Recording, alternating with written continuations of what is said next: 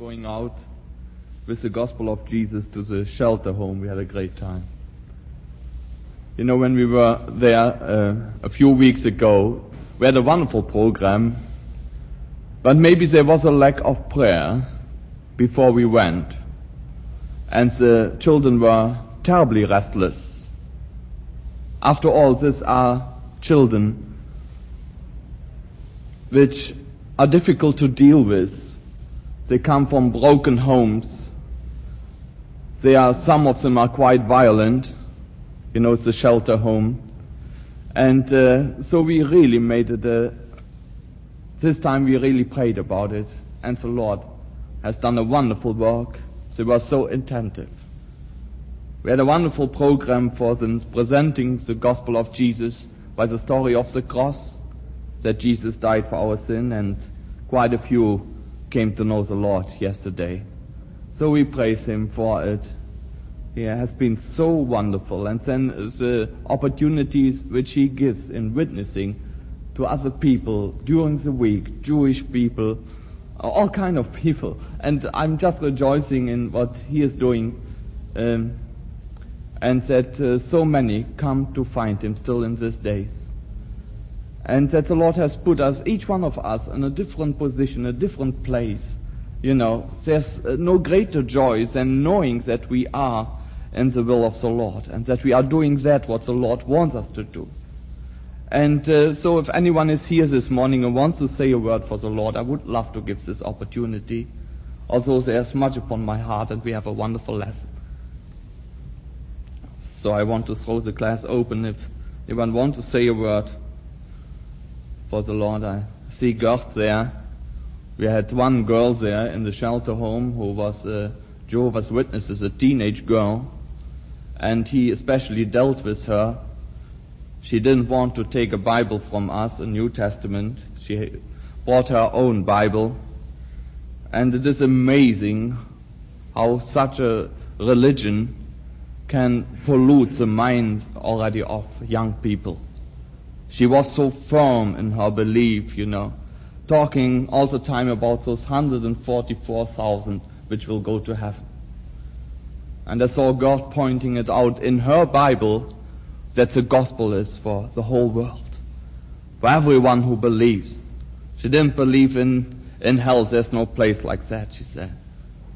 And so, uh, if you would pray for her, God really spent some time with her and one verse she read from her own Bible, I had checked on it before, but it said uh, it is exactly the same as we have it in our Bible.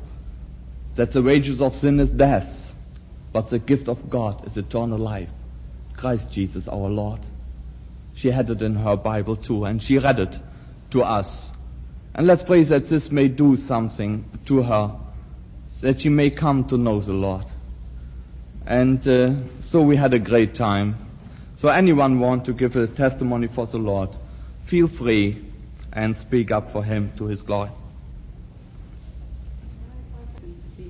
Yes, we're so delighted to have her. She does a wonderful job. She does a wonderful job. Yeah, I'm, I'm rejoicing in the young people, really, you know. The way they took part in it. Bob Belknap too, yes, and then Holly and Al singing to them. It was just fantastic. Every part of it was great. And then Art Jacob brings the uh, guitar, and Ed uh, Bachi was there for the first time. And we had a great time together. Really a wonderful time. We praise the Lord for it. Let me tell, uh, tell you this, you know, I believe with all my heart. You know, here we are putting much effort in, in this, preparing, talking, praying, you know. And if we would do such a work for years and only but one soul would have find Christ, that would be a tremendous thing. And we would rejoice because we have done that what the Lord has called us to do. So let us not be disappointed if we have no response. What we have to do is to bring the gospel to the people. The rest is up to the Holy Spirit. We can't do this. This is the Holy Spirit's work. That someone breaks through to a saving knowledge of the Lord Jesus Christ. Anyone else?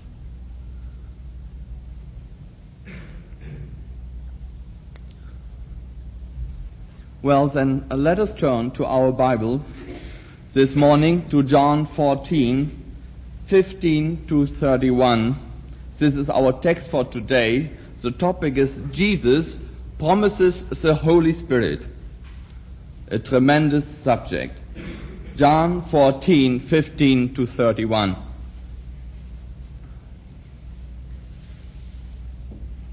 If we have it, let us read those precious words together loud. John 14, 15 to 31. If he loved me, keep my commandments, and I will pray the Father, and he shall give you another comforter, that he may abide with you forever, the word of truth, whom the world cannot receive, because it sees him not, neither knoweth him, but he know him, for he dwelleth with you and shall be in you. I will not leave you comfortless, I will come to you. Yet a little while, and the world sees me no more, but he see me. Because I live, he shall live also. At that day he shall know that I am in my Father, and he in me, and I in you. He that has my commandments and keepeth them, he it is that loves me.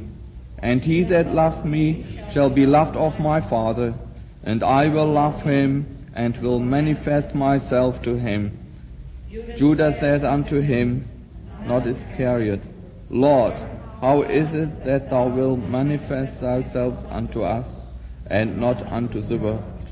Jesus answered and said unto him, if a man love me, he will keep my words. And my Father will love him, and we will come unto him, and make our abode with him. He that loveth me not, keepeth not my sayings, and the word which ye hear is not mine, but the Father's which sent me. These things have I spoken unto you, being yet present with you, but the Comforter, which is the Holy Ghost, whom the Father will send in my name, he shall teach you all things, and bring all things to your remembrance, whatsoever I have said unto you. Peace I leave with you, my peace I give unto you, not as the world giveth, give I unto you. Let not your heart be troubled, neither let it be afraid. Ye have heard how I said unto you, I go away and come again unto you. If he loved me, he would rejoice, because I said, I go unto the Father, for my Father is greater than I. And now I have told you before it come to pass, that when it is come to pass, he might believe. Hereafter I will not talk much with you, for the prince of this world cometh, and he hath nothing in me. But that the world may know that I love the Father, and as the Father gave me commandment, even so I do. Arise, let us go hence. Let us pray. Dear Heavenly Father, now as Thy word is bef- uh, before our eyes open, we would pray, Lord, that you bless us, that you speak through the power and strength of the Holy Spirit to our hearts this morning. Oh Father, that Jesus might be glorified, that we only see Him not ourselves too much, Lord, but see Him and Him glorified. O Father, we pray. Bless Thy word to our hearts this morning in Jesus' name. Amen. In John, the chapters 13 to 17, we have the farewell discourse of our Savior, our Lord Jesus Christ. Those precious words were spoken at the Last Supper Thursday afternoon before Easter. In chapter 13, for instance, we have the story of the Last Supper where Jesus is washing the feet of the disciples. And then we have in 13 Judas' betrayal. In chapter 14 to 16, we have the final teachings and instructions of the Lord Jesus Christ to his disciples. And we also have in, especially in 14, the promise of the Holy Spirit. This chapter especially is beautiful and in its meaning and what the Lord has to say. And then we come to chapter 17, which is a closing prayer for his disciples. I think it is uh, of utter importance to see that those five chapters, 155 verses, are devoted to the last time, few hours of fellowship of the Lord Jesus Christ with his disciple before he is going out to Calvary's cross. Notice when Jesus uttered these words here that Judas already has left the group. He was on his pernicious way. I have read these five chapters lately again and again. And one cannot be but deeply moved by the scene in the upper room which is unfolding before our eyes. Here they are sitting together. Their hearts are heavy because the Master had told them again and again that his time of departure has come. Something which they did not understand. It was impossible for them to fully understand why he had to leave them. And uh, Jesus had told them again and again that he hath, that he did come to lay down his life. As he said, uh, Behold, we go to Jerusalem, and the Son of Man shall be betrayed unto the chief priests and unto the scribes, and they shall condemn him to death, and shall deliver him to the Gentiles, to mock and to scourge, and to crucify him, and the third day he shall rise again.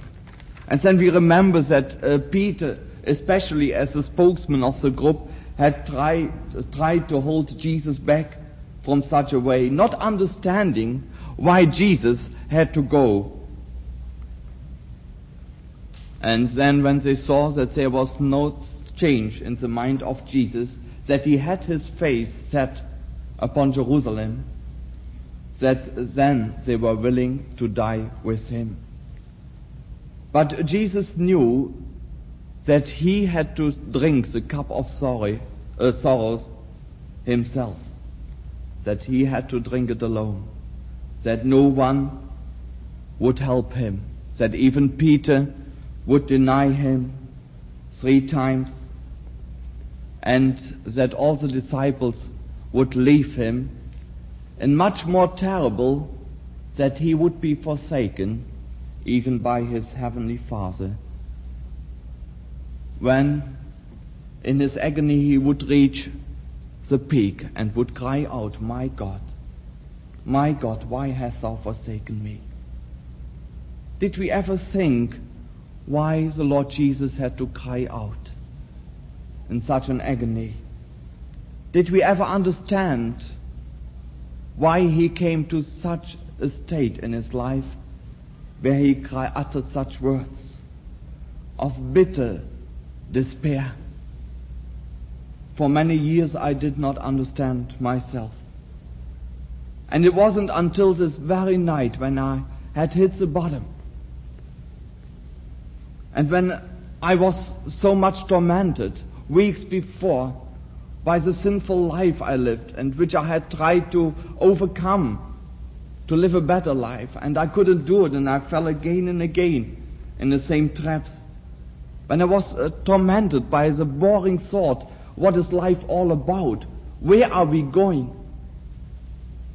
And if there is a God, then surely I am not prepared to meet him. And it was that night, restless, when I was restless and running out of the house and came back in the morning, early in the morning, not knowing what to do, fell on the side of my bed. Not to pray, I didn't know what to do. And then my thoughts were drawn to that scene at Calvary, where Jesus took upon himself the cross. Can we really understand what that meant, what that was?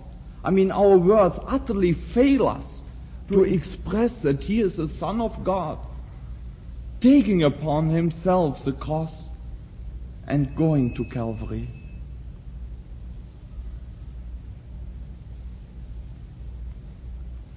And then when I saw those criminals hanging next to him and this one repenting from his sin and looking to Jesus and receives the wonderful promise of Jesus. Today you will be with me in paradise. What could the man do? And for the first time I see that salvation is not by works. That we can't make good for what we have done wrong. But that we have to throw ourselves upon Jesus, the Savior, as this bandit did, this criminal. And then this cry, My God, my God, why hast thou forsaken me? Something which I never understood before, why the Son of God had to come to such a position where he had to cry out, My God, my God, why hast thou forsaken me? And then for the first time I realized that he broke under the load of sin. That he was made sin for us. That that very moment he was so sinful as no man can be in this world. Because he took upon himself my sin and your sins. And that God the Father could not look upon him because he was made sin for us. He was a sin bearer. And so my heart went out to him and broke under this load of love which was revealed on the cross of Calvary. For the first time I see that Jesus died for me. That he was made sin for me. And so my heart went out to him.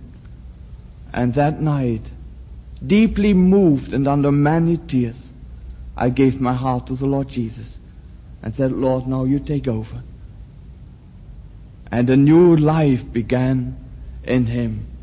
A wonderful life. A great life. Because I was crucified with Jesus Christ. And now Jesus lived in me.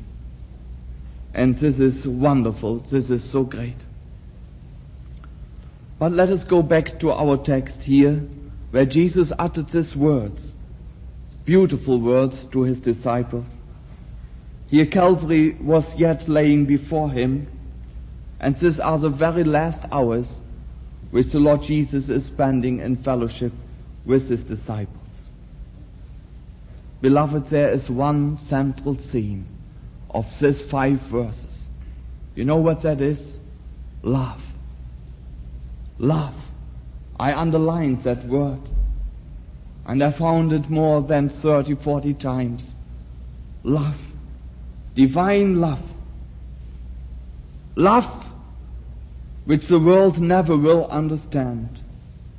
The world is never able to conceive the meaning of real love. Love which is revealed in Jesus Christ our Lord to us. As never before, the world is not able to understand divine love. When they hear the expression love, they have all kind of imaginations. They are not able to think upon this love which is only pure and wonderful and divine. I remember sitting in a recording studio at Columbia Records a while ago and here one of the great leader singers of our time is singing and recording some of the most beautiful arias which Bach wrote. Jesus meine Freude. Jesus my joy. And while she was singing, and this uh, aria speaks so wonderful about the love of Jesus for his own, that those men there in the record, recording studio, each one of them, the producer and the, the tone engineer, two other engineers which were running the tape, they were making fun of it.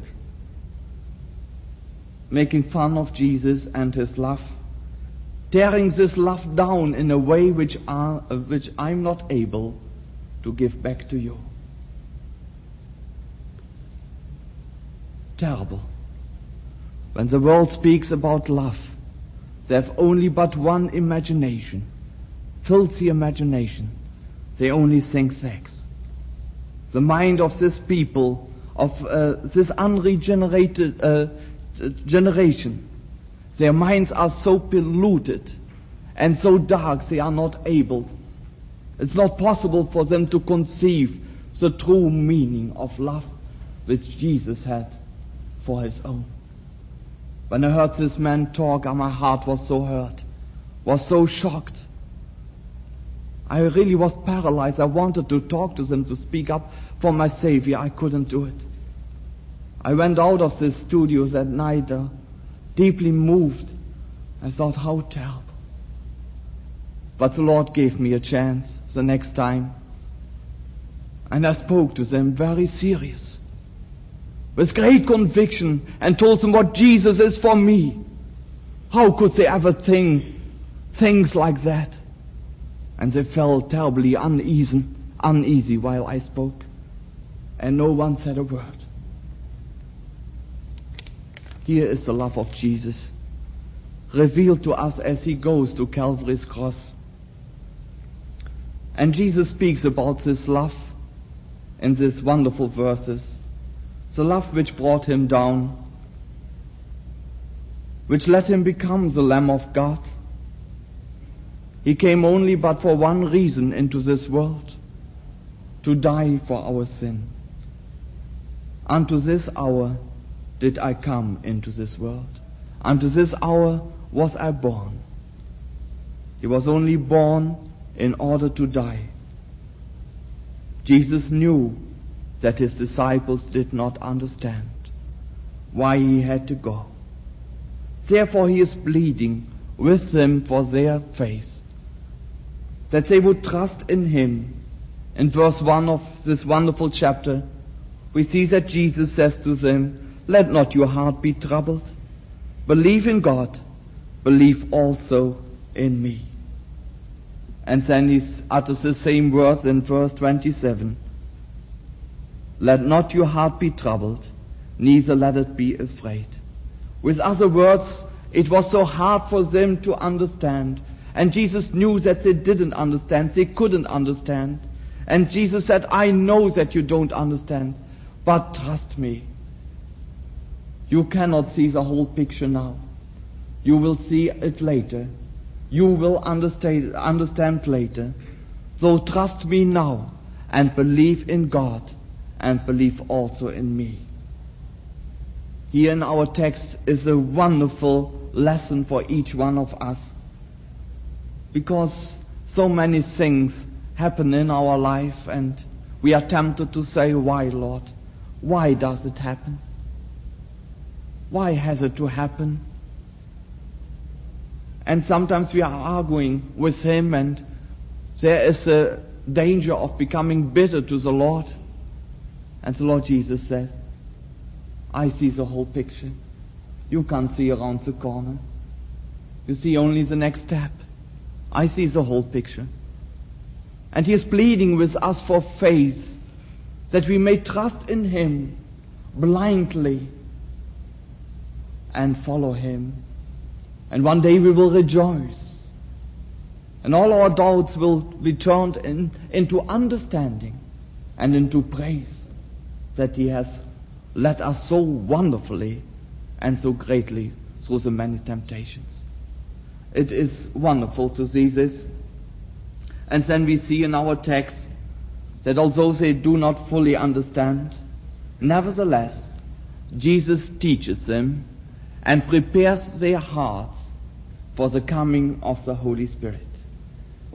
At the end of Jesus' life, life more and more, he speaks to them about the Holy Spirit. He says in verse 16, And I will praise the Father, and he shall give you another comforter, that he may abide with you forever. What does this mean, another comforter?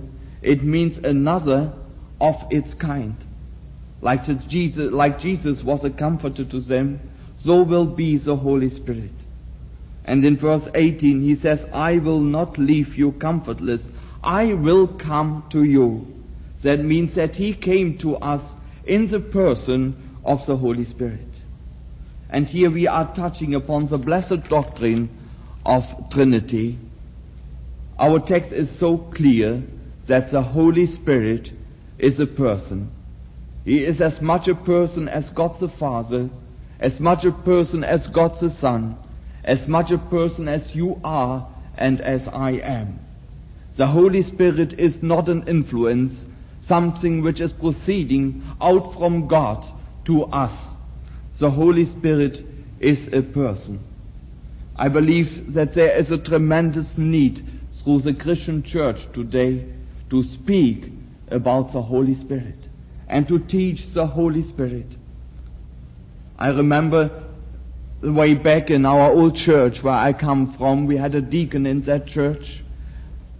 And there was a lot of arguing going on all the time because he didn't believe that the Holy Spirit is a person.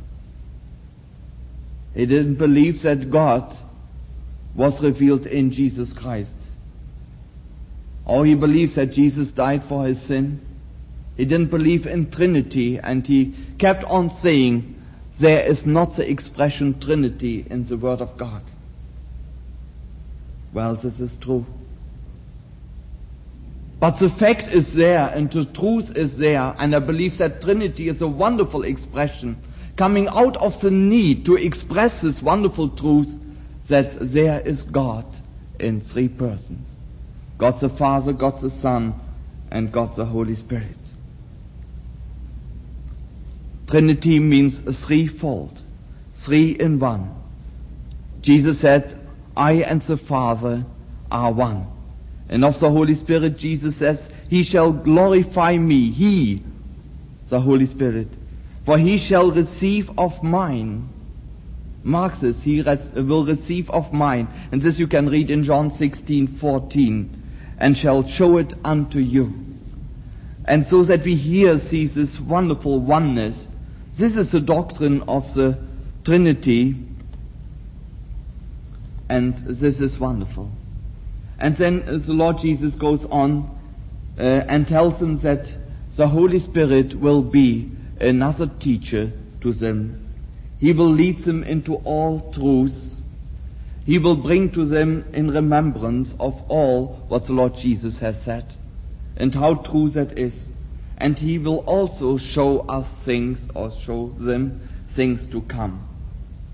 How true that is when we look into the Word of God for the Word of God came into existence through the Holy Spirit. From cover to cover. 2 Peter 1.21 tells us, it says, For the prophecies came not in old time by the will of man, but holy men of God spoke as they were moved by the Holy Spirit. Another wonderful truth is in our text this is the indwelling presence of the Holy Spirit in every believer. Verse 17. For he dwelleth with you, and he shall be in you. That is the promise of the Lord Jesus.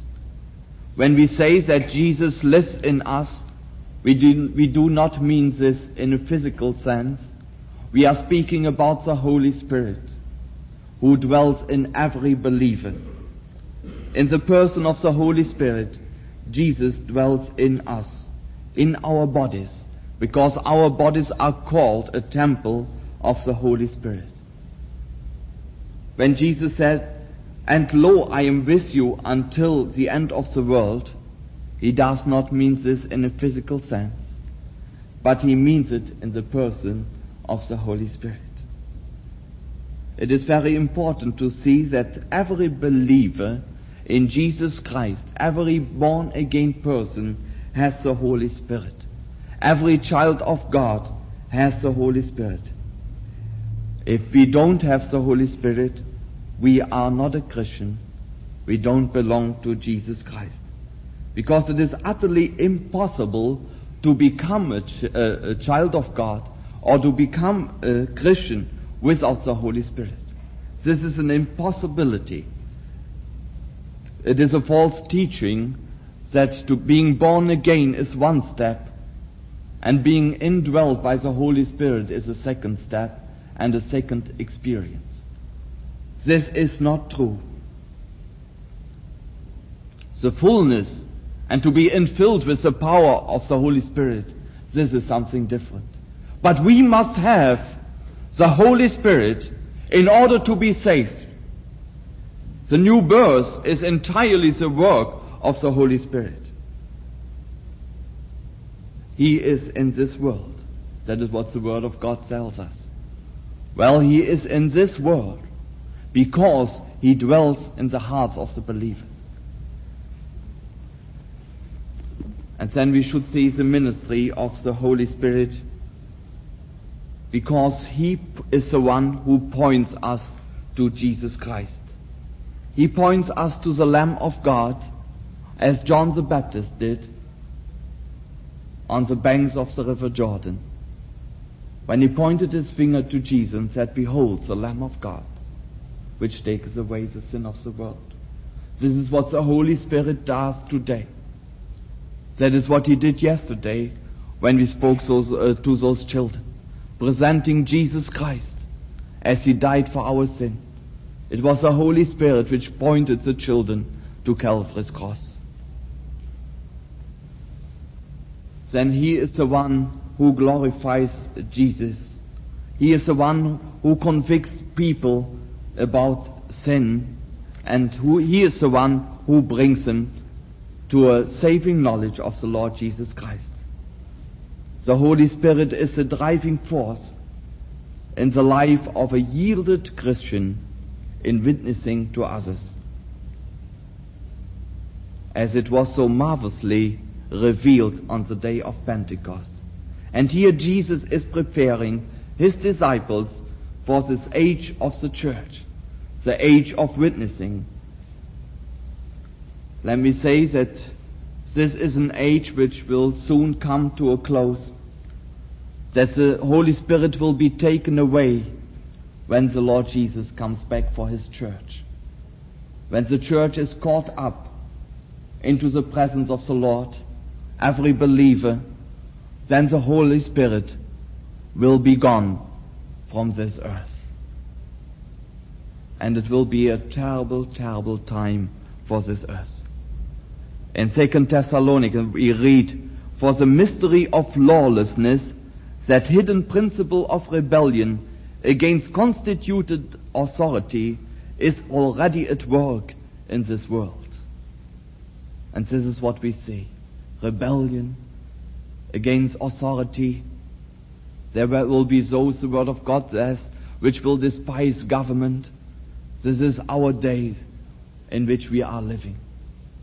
And the only force which will still hinder those people to really in full force will bring destruction upon this earth is the Holy Spirit which dwells in the hearts of the believer.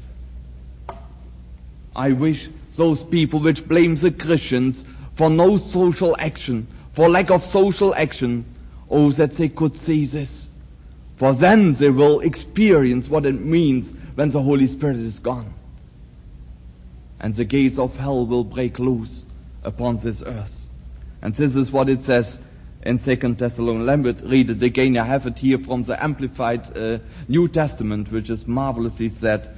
For the mystery of lawlessness that hidden principle of rebellion against constituted authority is already at work in the world, but it is restrained. That is the Holy Spirit who restrains. Only until he who restrains, that is the Holy Spirit, is taken out of the way. And then the lawless one, which is Antichrist, will be revealed. Tremendous portion.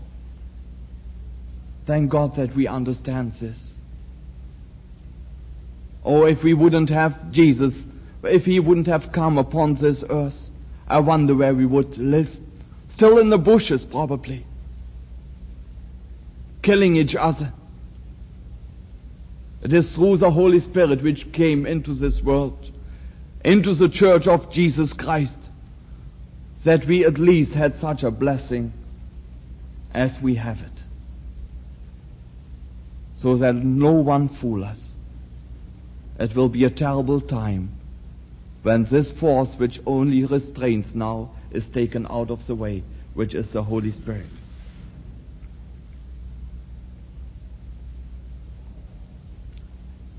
Time is nearly gone, but I just want to uh, encourage you read those five chapters.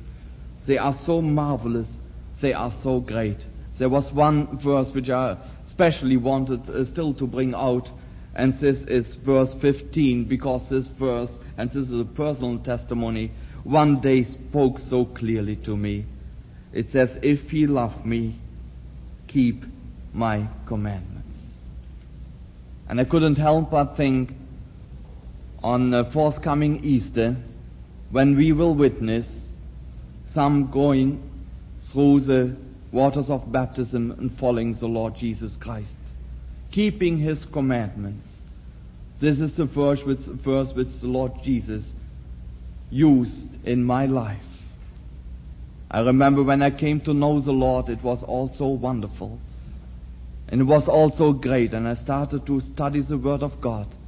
But baptism I threw out of the window, as I thought was a teaching of the church, of the Catholic Church. And I thought this is, has no place in the Bible, so I threw it out. So I started afresh studying the Word of God. And then I realize and I see that baptism is taught. Baptism is taught by Jesus Christ Himself. And when I came to see this, and I learned more, I was all by myself. I had no one to ask about. And then I realized that baptism can only be performed in being immersed in water, because this is the only meaning with the test. Being buried in death with the Lord Jesus and then coming up out of these waters, living a new life, a resurrected life with the Lord Jesus Christ.